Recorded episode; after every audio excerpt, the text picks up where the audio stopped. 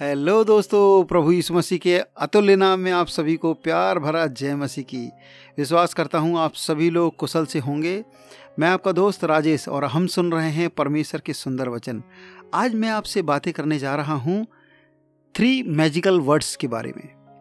हाँ वर्ड्स ही हैं जो हमारे जीवन को अद्भुत रीति से बदलते हैं, चाहे वो भले के रूप में हो या बुरे के रूप में हो। नीति वचन 25 के 11 में लिखा है जैसे चांदी की टोकरियों में सोने के सेब हों, वैसे ही ठीक समय में कहा हुआ वचन होता है। आज मैं आपको उन शब्दों के बारे में बताऊँगा जो हम रोज़मर्रा के जीवन में इस्तेमाल करते हैं और एक अद्भुत परिणाम हम उन उन शब्दों से देखते हैं। ये तीन शब्द यदि आप अपने जीवन में इस्तेमाल करते हैं तो मैं आपको बताता हूँ आपका जीवन और भी बेहतर हो जाएगा।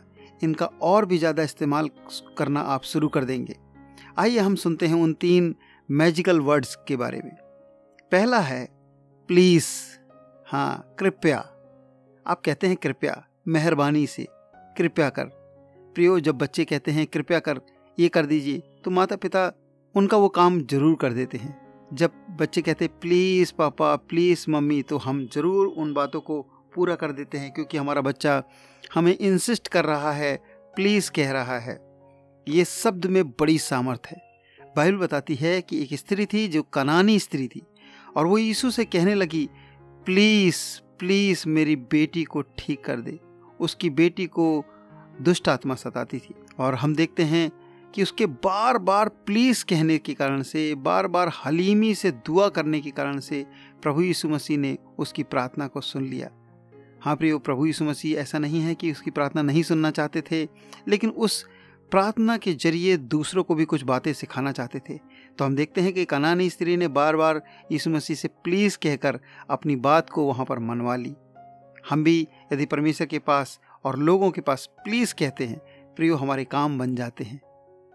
कहना शुरू कीजिए प्लीज़ दूसरा शब्द है, वो बड़ा सामर्थी शब्द है, उसका सब, उसका मतलब है थैंक यू शुक्रिया।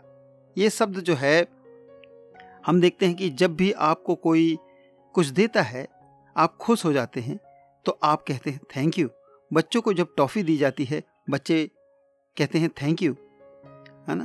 परमेश्वर भी चाहते कि हम परमेश्वर को थैंक यू कहें। बाइबल बताती है, दस कोढ़ी थे और वो कोढ़ी अपने कोड़ से मरने वाले थे। ऑलमोस्ट उनको अपने शहर से निकाल दिया गया था और वो शहर के बाहर पड़े पड़े अपने परिवारजनों को याद करते थे और अपने आप को अशुद्ध अशुद्ध कहते थे, क्योंकि उनके आसपास कोई आ ना जाए। यदि वो आ जाएगा तो उनको पथराव करके मार देगा।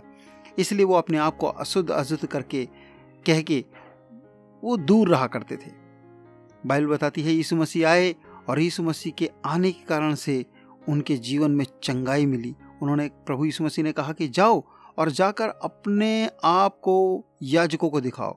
और जब वो जाने लगे, तब तुरंत रास्ते में वो सब के सब, दसों के दसों कोढ़ी ठीक हो गए और उसमें से एक व्यक्ति दौड़ता हुआ, चिल्लाता हुआ वापस आया और धन्यवाद देते हुए पूरा गला फाड़ कर पूरे आवाज़ में परमेश्वर का धन्यवाद देने लगा।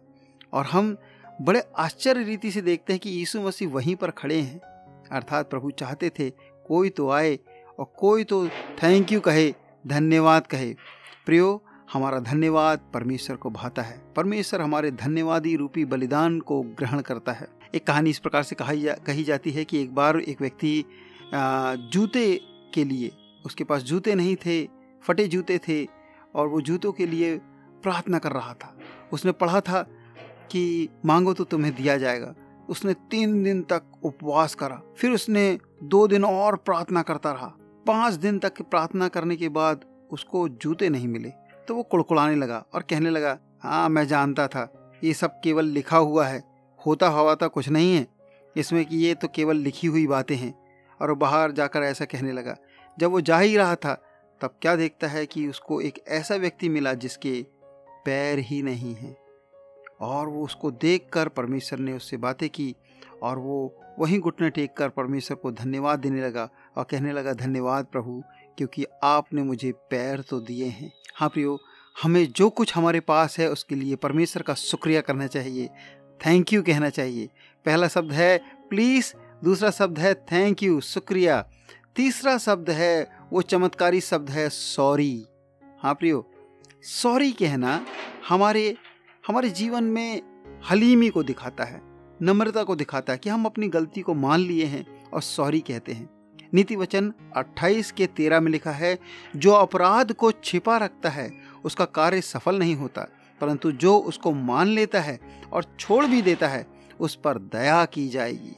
प्रियो, जो मान लेता है कि हाँ मेरे से गलती हुई है और छोड़ देता है और कहता है, सॉरी प्रभु, सॉरी भाइयों, सॉरी बहनों, मेरे प्रियो, उस पर दया की जाएगी, बाइबल कहती है। हम जानते हैं बाइबल में एक बहुत सुपरिचित कहानी है उड़ाऊ पुत्र की। एक व्यक्ति था, एक लड़का था, उसका भाई भी उसी घर में रहता था, वो भी उसी घर में रहता था, लेकिन ये लड़के ने बोला कि नहीं, मैं तो अपना धन लेकर चले जाऊँगा और अपने हिसाब से जीना चाहता हूँ। और उसने अपना पैसा लिया, अपने पिताजी से मांग मांग कर, मांग मांग कर कहा, नहीं, मेरा धन मेरा हिस्सा दे दीजिए। और वो जाकर सारी चीज़ें उड़ा दिया। हम बाइबल में जानते हैं कि जब सब कुछ लुट गया, सब कुछ ख़त्म हो गया, अकाल पड़ गया और वो बड़ा परेशान हुआ। यहाँ तक कि सुअर को चराने लगा।